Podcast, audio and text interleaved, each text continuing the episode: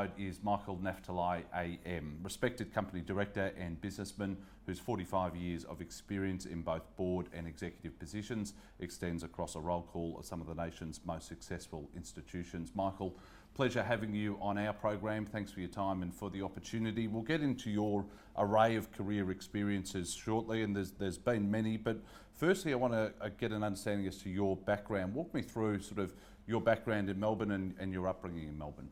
Thanks, Rob. Uh, unlike many people I know, my, I was born here, my parents were born here, three of my four grandparents were born here, uh, the other one was born in New Zealand, as was his mother, indeed.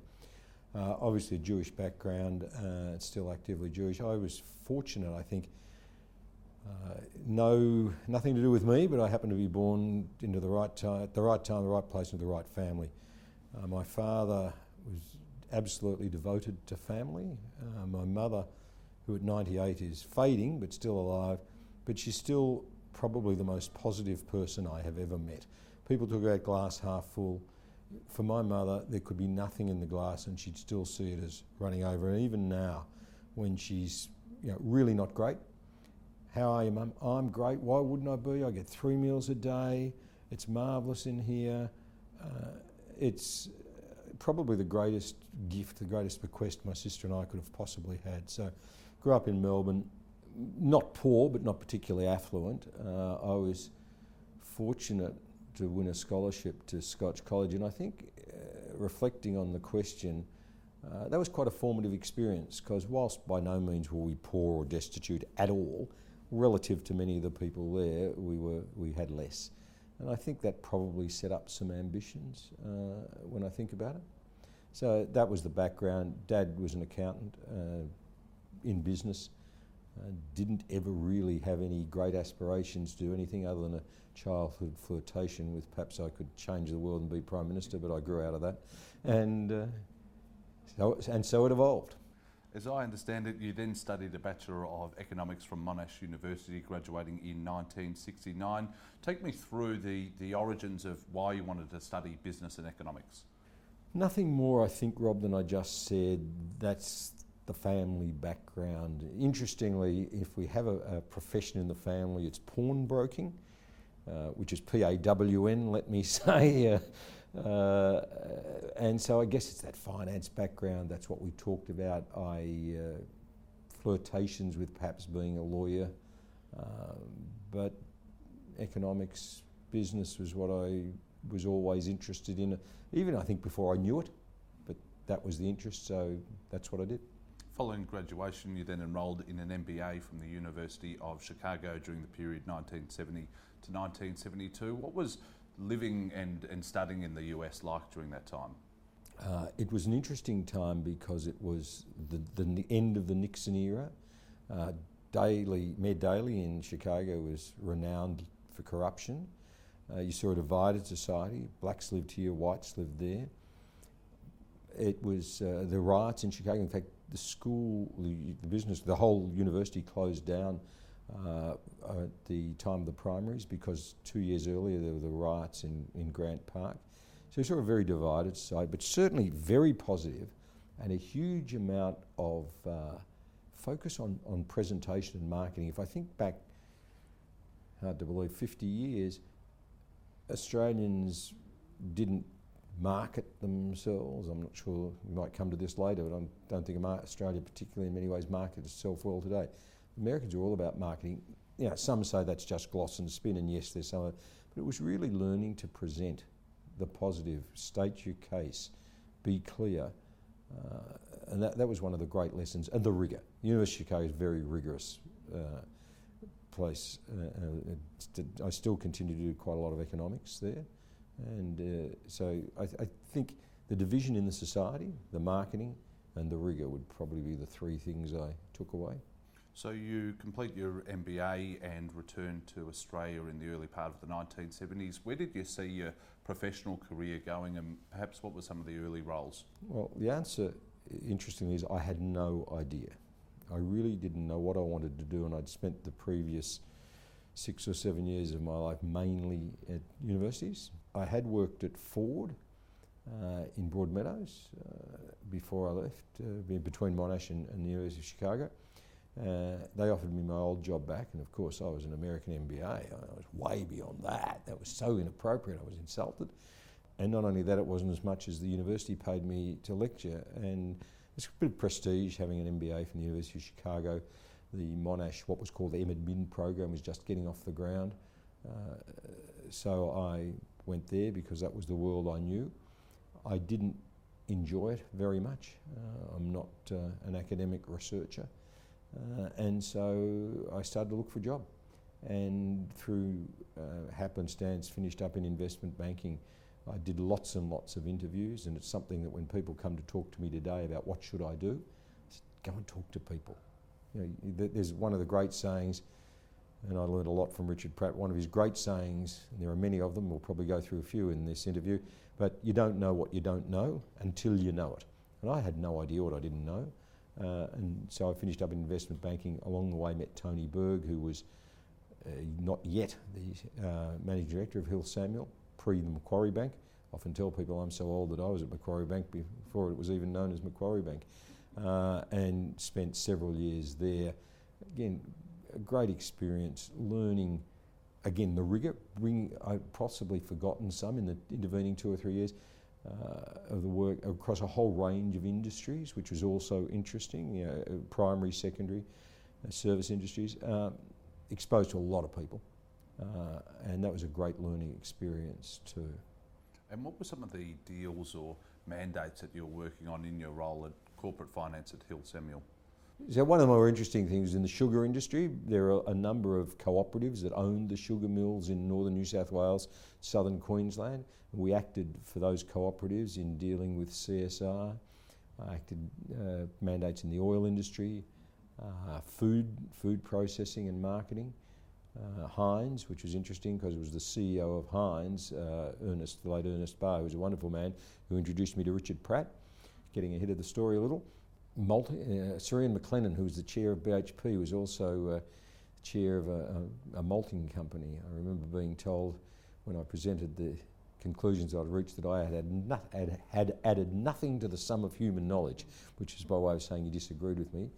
Uh, to this day, I think I was right, but nonetheless, when you're the chairman of BHP, it's and, and you're versus a 25-year-old uh, whatever I was uh, analyst, you, you, know who's right, don't you? Uh, so it's just a, a, whole range of people and personalities. Uh. And if I recall correctly, you were headhunted by Richard Pratt to join Visy Industries in 1978 and were initially hesitant to join the business, taking some months to agree to join. What was the, the cause, if you can recall, of, of this hesitancy?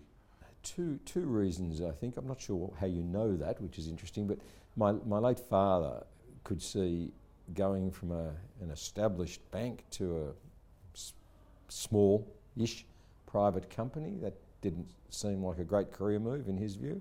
The other thing probably was that actually getting some formality. I, I, before I resigned from Hill Samuel, I'd, I'd like a job offer, but they never the Pratt Group, Visy had never written a, an offer letter to any employee before.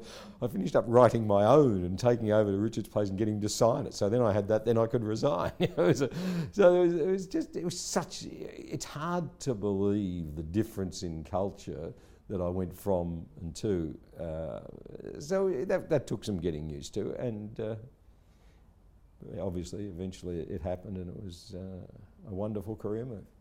And as I understand it, some of your initial tasks during this period were to develop more formalised financial procedures within, within the company. It was operating by and large as a family company on very sort of loose structures. How do you go about achieving this, and at what stage was the, the business at in its sort of growth journey? By today's standards, stands very small. Turnover was around $10 million, which in the late 70s, early 80s was a reasonable amount. It was profitable. Uh, it was, by my standards, undergeared, but because the financial reporting was so terrible, you couldn't get a, a proper proposal to a bank. Uh, how do you go about it? You know, it's interesting, you learn on the job. It was so alien to everything that I had seen. Uh, there were no clear budgets, and no clear budgeting procedure. And when I tried to put in timetables and said, you need to have the information in by the whatever date, and the manager says, and what if I don't? And I I didn't have an answer to that. I mean, you just do because at Hillsam you, you, you had your budgets in when they were ready, when then, then you were questioned about them. So it was slowly, it was carefully, it was bringing in some other people around me who had the relevant experience. Uh, and, and, to some extent, the important thing, and I say this to people, you've got to demonstrate some success. I mean, for those people uh, who are on the factory floor or out selling, what did they need someone in head office telling them what to do? Uh, and uh, I remember one of the key things that probably was a, a and I think about it, I, I even underestimated the time, although I know it was important, was in, in uh, collecting receivables. Uh, our terms were 30 days into a month, and they got paid, they didn't get paid, what did it matter? Yeah, it's plenty of money. Well, there wasn't, but um, started to measure it. Interesting thing is, had, we had four factories at the time, all collected their receivables separately, and I just measured them. So you weren't as good as him, why not? Yeah. And there were two or three payers that were recalcitrant. When I say recalcitrant, they just took advantage of the laxity. When I rang the CEOs of those companies because I was able to get onto them, or the, the relevant person said, you know, fair's fair, but you know, they're the terms. You've got the price you want, you've got to pay, and they're the terms. And I had some success. So all of a sudden, I did actually contribute something, and that helped enormously. So I think it, it's, you know, the, the classic is getting your hands dirty. You have to get your hands dirty, and, and that's true of anything today. I see it today, you know, and we'll talk later, I guess, about uh, my son's, mainly my son's venture capital fund. It's the theory is you make the investments and go on, and hopefully the founders do well. They need help. You don't get your hands dirty. You can't do it sitting here in this office and, and hope that you know what's going on. Uh, it's the same point. People are still people get out there, help them. Everyone's vulnerable. Everyone likes to be asked for help. Everyone like doesn't want to ask for help but needs it. Just got to deal with the people. I know that's a long, rambling way from what did I do at Visy, but the, the lessons were invaluable. And first impressions of Richard Pratt, what were they like? Larger than life. Uh, I, have said to many, many times, he, he was a flawed genius. And the genius is obvious, the flaws are, are well known. But he was a genius. He was the only person I've ever met who could look at a blank sheet of paper and have ideas. Uh, and, and, driven to succeed, as indeed Anthony is today, different personalities, but that striving for success, focused like you wouldn't believe, despite the gallivanting and uh, big parties, driven to success. Uh, and, and, and, inspirational, truly inspirational. I had lunch a few weeks ago with a fellow I hadn't seen for many years who I'd met at Visy and met up as you know, with the great technological advances through LinkedIn, I think it was. Uh, and we were just telling Richard Pratt's story because he was the, that's the way he was. He was inspirational. And I've often said the only people who didn't like Richard Pratt were the people who'd never met him. And I want to ask you then about the, the company. So obviously as the economy changes and adapts during the 1980s and 1990s, there's periods of significant volatility. I, I think I read... Significant volatility is a massive understatement, but... well, the, the, the, business was close, I think, at one point to even going under in, in the year 1990. How did you manage that level of volatility within the business? Look, I think it's fair to say there wasn't an entrepreneurial company in the country in the late 80s that wasn't rocky. In fact, I remember uh, Alan Jackson, who's famous for BTR Nylex, who we were doing a deal with, and he said, if people think they haven't got a problem at the moment, they're either stupid or liars. Everyone had problems. It, it, was volatile, it was difficult. Again, focus. I think that, that point about focus and knowing where you're going. People often talk about returns. Returns and risk obviously go hand in hand. A lot of people forget that what I said, obviously. Uh, the risk was enormous, so we did, although it wasn't obvious at the time, dialed back the risk dramatically. We cut and cut and cut and sold things, even though that wasn't Richard's nature. But going back to impressions of Richard, not necessarily initially, he listened. I uh, story you know, things that get seared into your memory. I remember him coming in one day and saying we had to buy something, and I said no, we can't afford it, and yes, we can. Richard, we just can't. I mean, it just doesn't make sense. And he's going, You're no use to me, and I'll leave out the, most of the sentence. And uh, there's no point you being here. I thought, wonder what I do now. It was about three o'clock in the afternoon. I couldn't concentrate. I didn't know I had a job. and, you know, no contracts. That, that letter that I'd written for myself was so long out of date then it didn't matter anymore. And uh, I remember going home, it was about four o'clock by then, pre mobile phones. No one was at home. I, I know, soccer, ballet, swimming, who knows where the kids were. I was upset anyway. Couldn't, I didn't know, I didn't know what they did on a, uh, after school afternoon. I was never home to, to know. So I was getting grumpier and grumpier. You know, finally, wife and kids came home. So I don't know whether I've got a job to go to in the morning. And so I tossed and turned all night. Uh, thought, well, I better go in. And I wasn't renowned for going in early, but 7.30 I was at my desk, sort of cleaning it up. Richard walked in, he said, you really don't think we should do that, do you? And I said, that's what I was trying to say. He said, yeah, well, if you feel that strongly about it, we won't. And walked out. And I went home and went to sleep. but that, that was the way he was, you know, pushed, and, and he knew enough to listen not just because it was a whim, but really pushed people and, and excited the argument, got the emotions going, and got the best answers that way. And if you, you know, I'm going off on tangents is one of my strengths. It's one of the issues today that I think is unfortunate in the world that you don't have that civil discourse in the sense that you don't get people's emotions. If you don't agree with me, well, you're an idiot and you don't deserve to be listened to. It's not right. You've got an opinion, I've got an opinion, I happen to be right, but you may have something that's worth listening to. Listen uh, it's something the world's lost, at least for the moment. During this period, Anthony Pratt was charged with leading the group's North American expansion. I'd be interested to see how you observe the relationship between Richard and, and Anthony.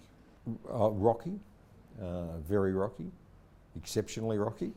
Uh, and it was, as I understand it, although I wasn't uh, there at the time, history repeating itself somewhat uh, between Richard and his father. Uh, and while Anthony, as I said before, driven, and there really, I think, any there was not any choice but to go into the business. I mean, that's what the family did. Uh, it evolved, some planning, some good luck, uh, that to get that separation, it was better for Anthony to be separated. We had a small presence in the US. We were generating back by then, over the bad times of the late 80s, uh, generating money so we could expand in the US. And it was possible for Anthony to make his own mark. He, his father rang him several times a day, most days, and if he didn't, Anthony would call him. They'd still argued, but it made it possible for Anthony to make his own way. Uh, make his own mistakes, and one of the most valuable things that anyone can do is make mistakes. You know, when you get it right, it's just because you're so smart. It's when you make a mistake, you have to think about why, why did that happen, what should I have done differently, what is the lesson for next time. And uh, it was invaluable, uh, as indeed, and you've seen the Pratt succession, each one of the, uh, the Pratt, you say children, they're, they're 50 and 60 years old, uh, has their own, which means that the, the joint business can prosper because it's not all the ego tied up in one place. And that, that, that was the start of that process, and it was invaluable and allowed Anthony to develop his own way and his own style, and that, that's obviously history shows how successful that's been. So by the late 80s, I think it was 87 to be exact, you became CEO of the Pratt Group, a role that you held for some 15 years until 2002. What did that role entail and how did the business, business expand under your leadership? I'm actually not sure of the timing. Going back to your earlier point about loose private companies, what I was called and what the title changed, I've no idea and when and why. If it was in 87, it was probably to do with keeping the banks happy that there was a financial person trying to control things because that was the, the bad times when the crash came. Uh, so I don't think there was any particular magic in that time, perhaps that. The answer as to what it meant was I ran the company when Richard wasn't there, but he was always there. And that's the best way I can describe it. I mean, after the years, so I'd started in late 78, so it was 10 or so, years down the track, the trust had developed both ways. Didn't mean we didn't annoy each other, didn't mean we have arguments. Uh, I remember going to see Richard one day on a particular deal that I was about to do, uh, and I said I was going to commit $25 million. And he said, So why are you telling me this? I said, Because if I went to do this deal and I said, came back and said I'd spent $25 million and hadn't asked you, you'd have got upset. He said, Yeah, you're probably right. Well, you've told me now. and that was the way it was. So we'd reached that stage where I mean, the, out and about with the customers, walking through the factory, factory floors was Richard.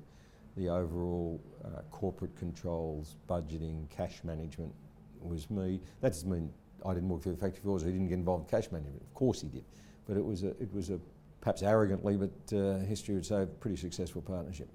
Before we move on, reflecting on your experiences in working so closely with the Pratt family, what, what made the business so successful and what were some of the lessons that you took away from your experiences there? Uh, the answer to the two questions is the same, uh, and it refers back, Rob, to what I said before. Totally driven, totally focused, I mean, hard working, certainly, and w- managed risks. Uh, Richard really, he didn't invent recycling uh, of paper, but in the early 80s, mid 80s, almost all paper was made from wood chips. From, from uh, and he, I remember, he, I'm not sure where the expression came from, the urban forest. There was so much waste paper. It's hard to realise today that that waste paper didn't go anywhere. Uh, it was went to landfill. The technology was rudimentary. We bought some machines in Italy. Uh, I remember going to Italy trying to negotiate to buy a, mil- a machine. It was seven million dollars. We didn't really have seven million dollars, and we needed the uh, export finance, export credit from Italy, and they wouldn't buy the machine unless we committed. And I said we can't commit unless we've got the export credit. Export credit approved, and we went round in circles in a classic Italian way, and uh, they said sign this and you'll get the export credit. I'm going to be on the hook, so heart in mouth, I signed, and the next day we got the export credit. But yeah, it's amazing. So, but the focus, taking the risk, who knew whether it was going to work? Richard, uh, the deal we did was interesting in that he, we had signed uh, as part of the contract. It was interesting. This is the input, and there was an, an appendix, an annexure of, of the sort of paper that was going in, and the quality of the paper coming out, because no one knew. So it was that it was innovation uh, the printing quality on boxes today is absolutely 100 degrees, 80 degrees from where it was back then. So invest, manage the risk, work hard, and uh, well, if those who've read the book, you know, look after your best customers, look after your best uh, employees, you know, collect your debts, invest, invest in equipment over and above what's needed, but manage the risk. Got they're the lessons. And, and they're relevant, just as relevant for us, the startups that Rampersand's dealing with today as they are for large industrial companies. And one of the reasons I think larger companies get uh, lose out and are disrupted in the, is that they forget about managing risk and taking risk. They become very risk averse. And, and, one of the problems with the public company structures is there's not a lot of reward for getting it right, but my God, there's terrible punishment for getting it wrong. Why go to public companies? Let's talk about the other equally as important components of your career. You co founded a business known as Hindal Corporate in 1996 that had a focus on providing corporate advice to private companies. What were the, the origins of this business and what was the opportunity that you saw to launch your own firm alongside David Beattie? When I left the Pratt Group full time, uh, Anthony was growing, I, and I had said to him, and I'd seen it when I first started, even though it was 10 years since Richard's father had died, there were still people at Visy who worked for Leon Pratt, his father, also his grandson now. But uh, and uh, and I said to Anthony, I'll always be available. Ask me anything you like, but get your own advice. So it was time. Anthony was coming. Richard was still uh, well at that stage, but it was time for transition. So we agreed that I would spend half my time at Pratt and half doing other things. Uh, and I had no idea what the other things were, but that was really underwriting uh, whatever I was going to do next. And uh, people thought because the Pratt Group was successful and I'd worked with Richard, therefore I could help. Uh, and I had the be- world's best marketing director because if anyone ever asked Richard for about anything and advice, you just go and talk to Michael. So that was incredible. Uh, and uh, a couple of boards that people asked me to sit on, David Beattie was there.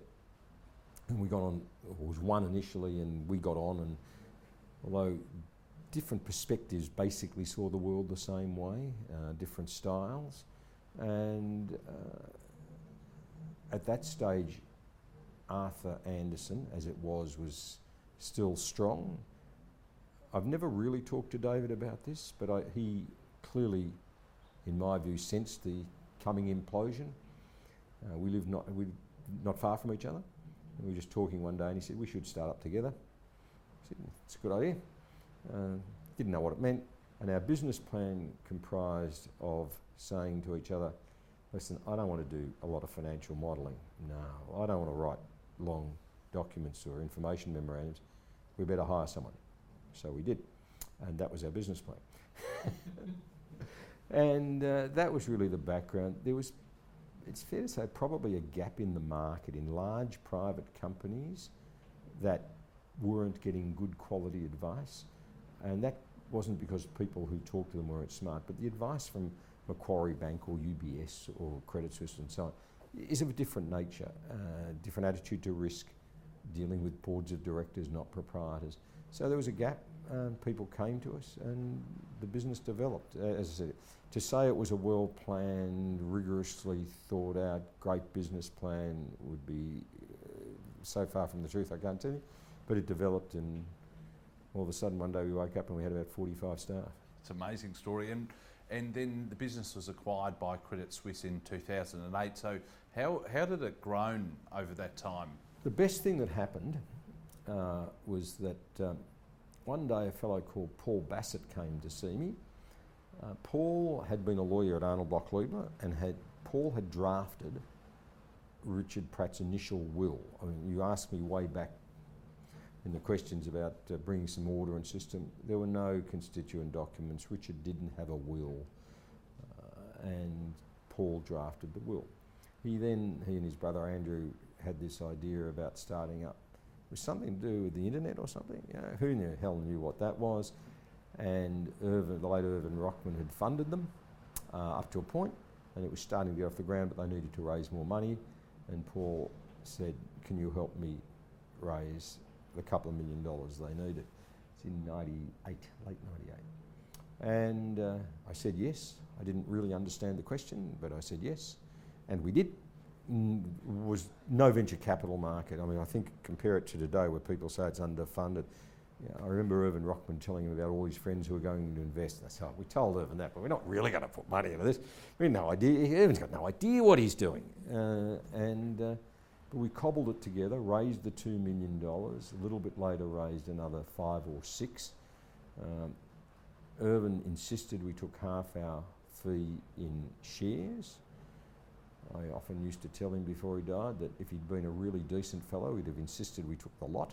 Um, when you talk about success, I mean, when you raised, we raised two million at a pre-market valuation of five, a pre-capital raise valuation of five. So, you know, it's obviously been watered down, but it's 25 or 28 dollars today. It's like one cent. I mean, who knows what the returns are? It's silly enough to have sold some along the way, but uh, it's been uh, incredible.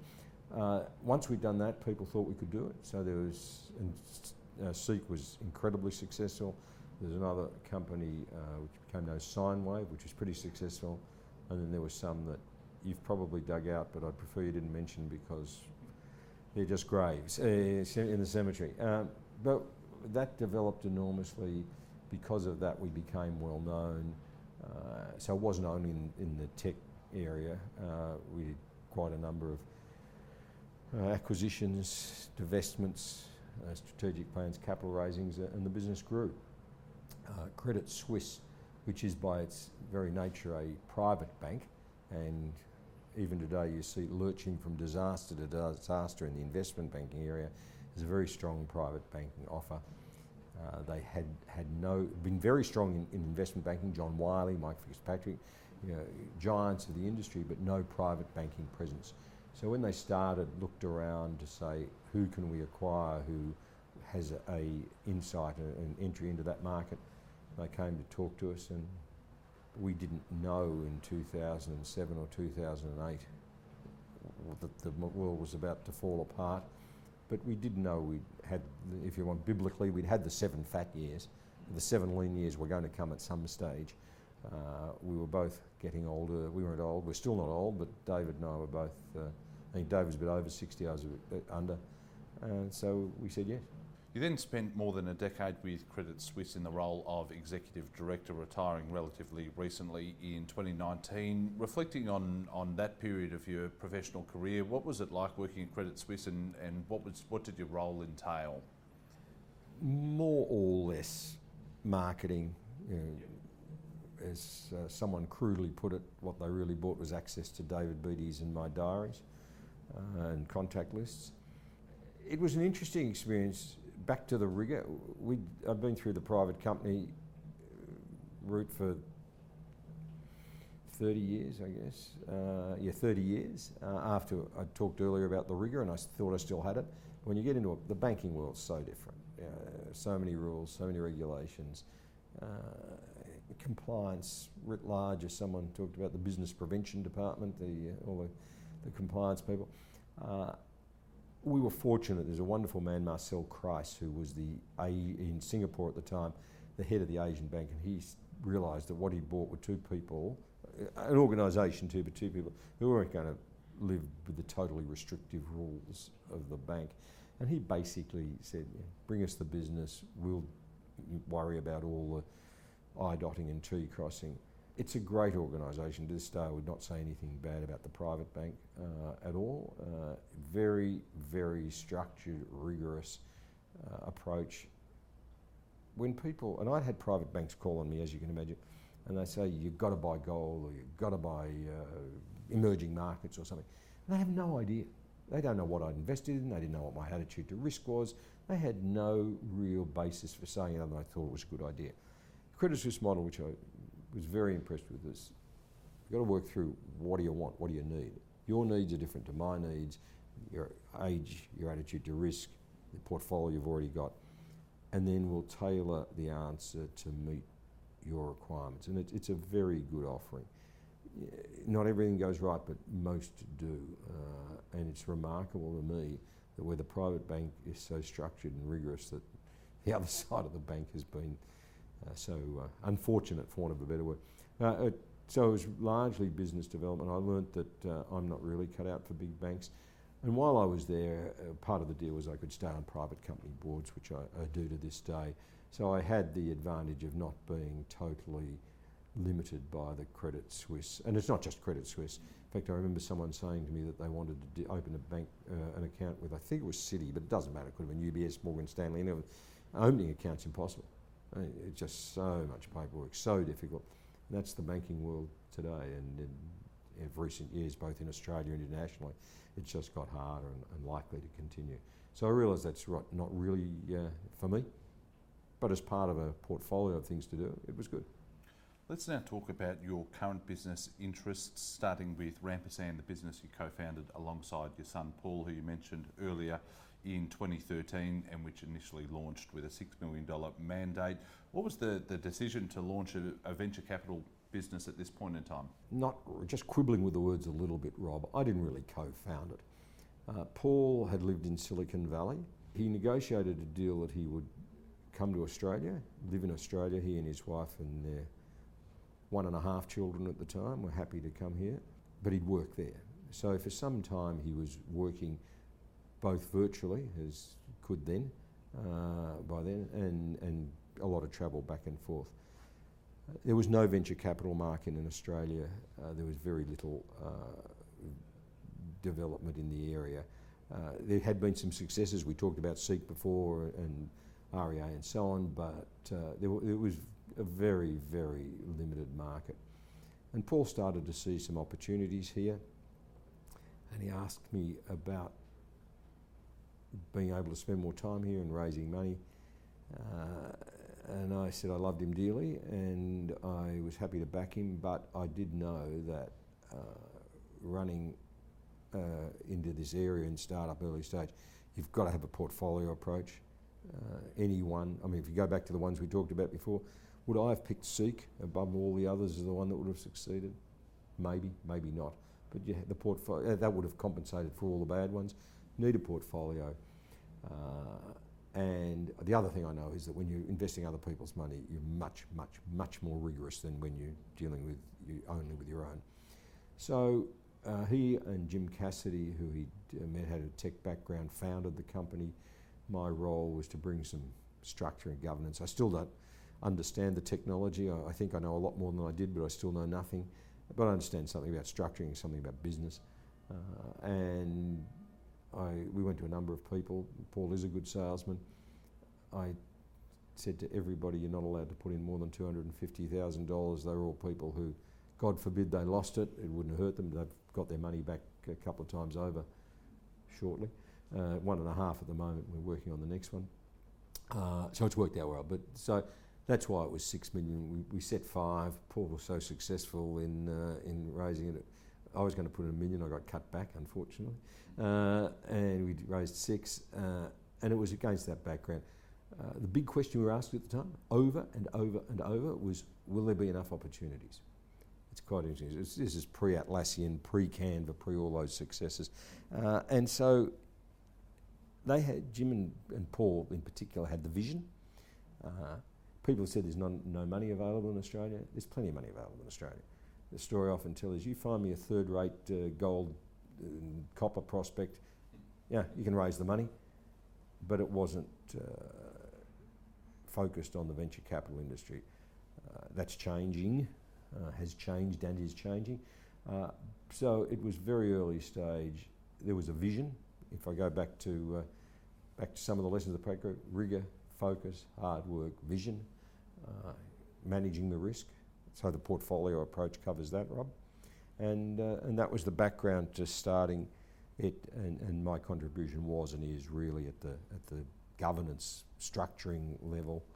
Um, I, I still shake my head sometimes on the technology. I've really got no idea. Now, it was announced in November that the business was launching its fourth fund to the tune of some $40 million, so significant expansion on the original $6 million mandate. How, have you seen the business grown over time, and, and have you seen the performance for investors?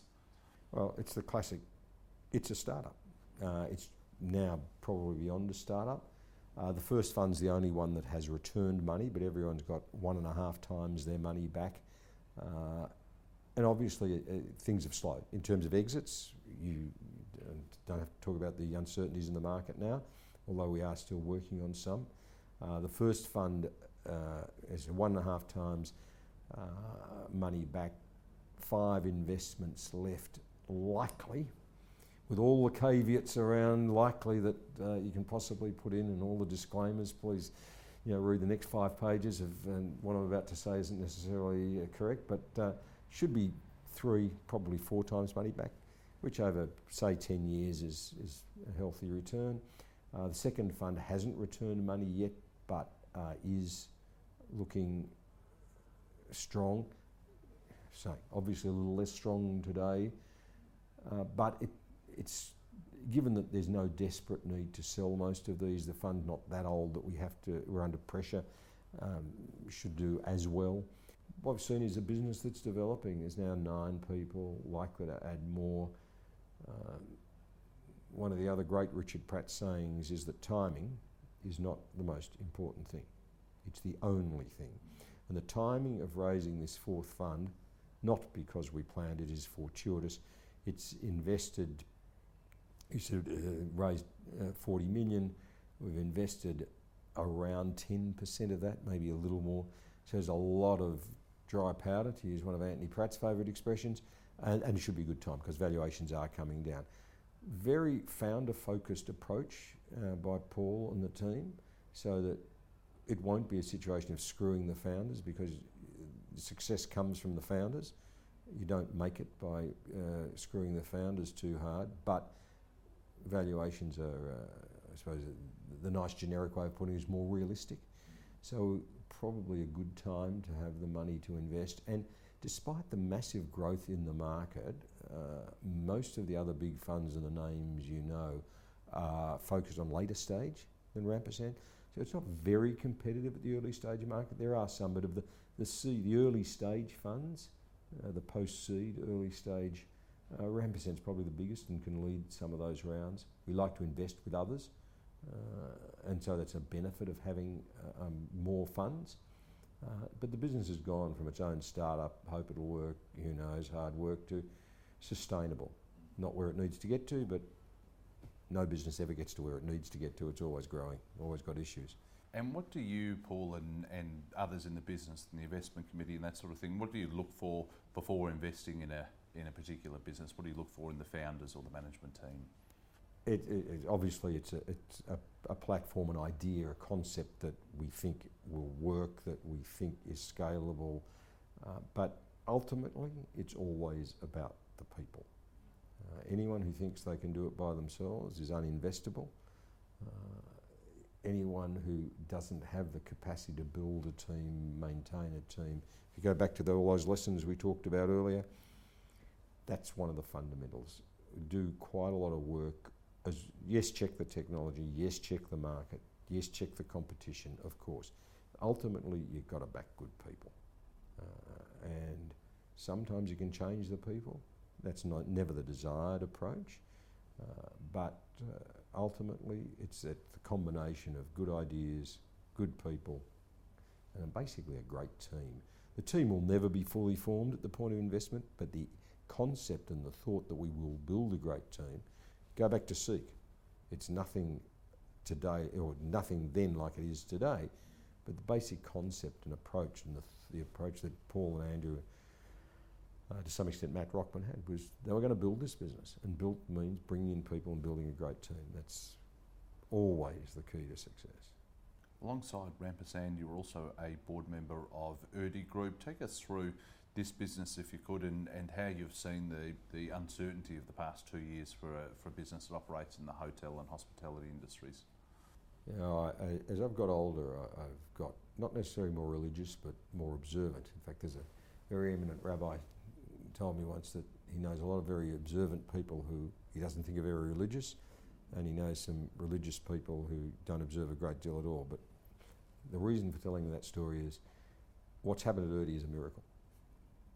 Uh, we uh, were faced as an accommodation industry uh, business, in essence, and you know what happened with COVID um, and the uh, one Sydney property. There was one Brisbane property, and uh, several in, in Victoria, Geelong, St Kilda, the city, uh, and there was no business. we weren't by any means overgeared, but we had debt. Uh, and it's a huge, huge tribute to the management uh, that we won COVID contracts, we kept COVID contracts, uh, quarantine contracts during COVID, better way of expressing it. Uh, unlike some of the uh, scandals and, and, problems that arose at some facilities, we didn't ever have any. It was very well managed, uh, and as I say, it was. We came out of it in, well, are coming out of it because the jury is still out, the accommodation, the, the, the occupancy rates are still low, but they're, they're building. Uh, but they're saying that actually Paul, my son Paul at Rampersand, we, we worked through with all the companies uh, at the time, all the portfolio companies, was survive to thrive. You've got to have enough money to survive, and we went through with all of them that you've got to have enough money to survive for two years. Why two years? Well, because beyond that's ridiculous, and who knew what was going to happen. Uh, but during that time, you've got to work out what are you doing? There's no point coming to the end and saying, phew, we got out of that, now what do we do? Survive and work out how to thrive. Well, we did that at Erdi as well. You applied those same lessons, drove people mad, survived to thrive. Yeah. Don't need to say it again, Michael. Well, you know, it's important. uh, we made sure we had enough money to get through uh, and worked out what we would do, how we'd manage post the quarantine uh, contracts, and we're coming out of it. Uh, that was a question of bringing all the schools together, all the same lessons, focus. Uh, great tribute to the management that they were able to focus on getting the contracts, running the contracts, as unlike some of the others where there were huge problems. Uh, and now uh, there are different challenges. Uh, we have got capacity to expand, modernise the hotels. All the hotels were somewhat uh, in need of capital uh, expenditure. We've spent some, we've got more to spend. And it's a co- always a combination of entrepreneurial flair and rigour. People saw the Pratt Group, massive expansion. We ran model after model after model, and Richard and Anthony to this day just announced another how many how big expansion is in Kentucky, I think.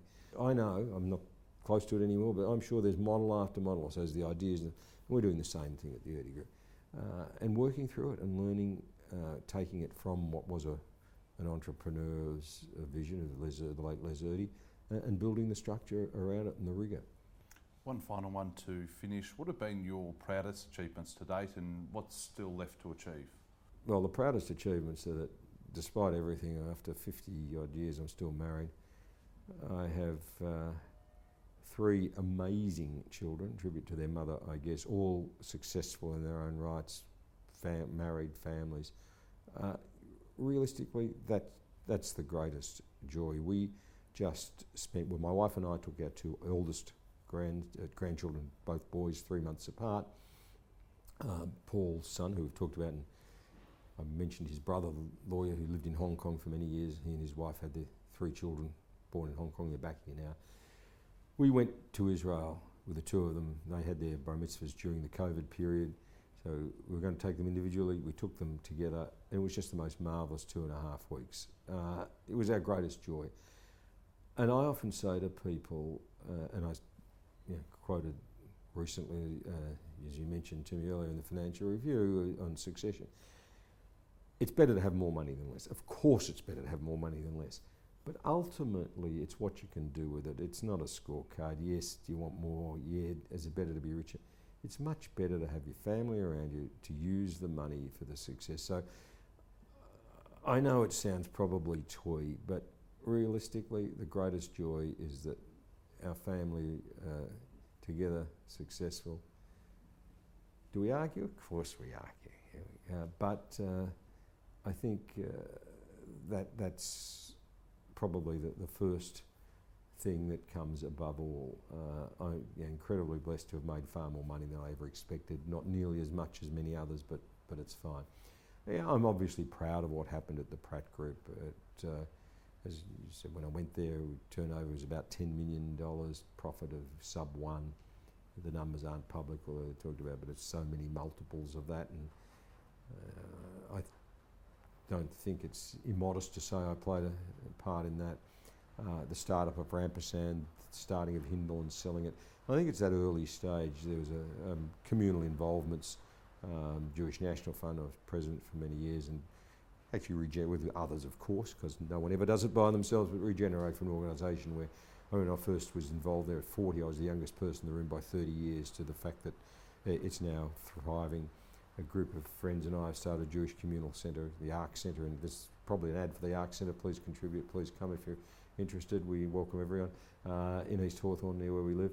Uh, those startups, they're, they're, they're the achievements. Uh, truly a blessed career. You know, it's uh, the uh, the fortunate thing uh, that if you're really lucky is you you're born in the right time, the right place, to the right parents. I certainly was. Yes, I've been lucky enough to take advantage of it, but uh, that that was the great background, and I'm pleased with what we've achieved with it. Michael, terrific note to end on. Thanks so much for your time and well done on an extraordinary career. Thank you.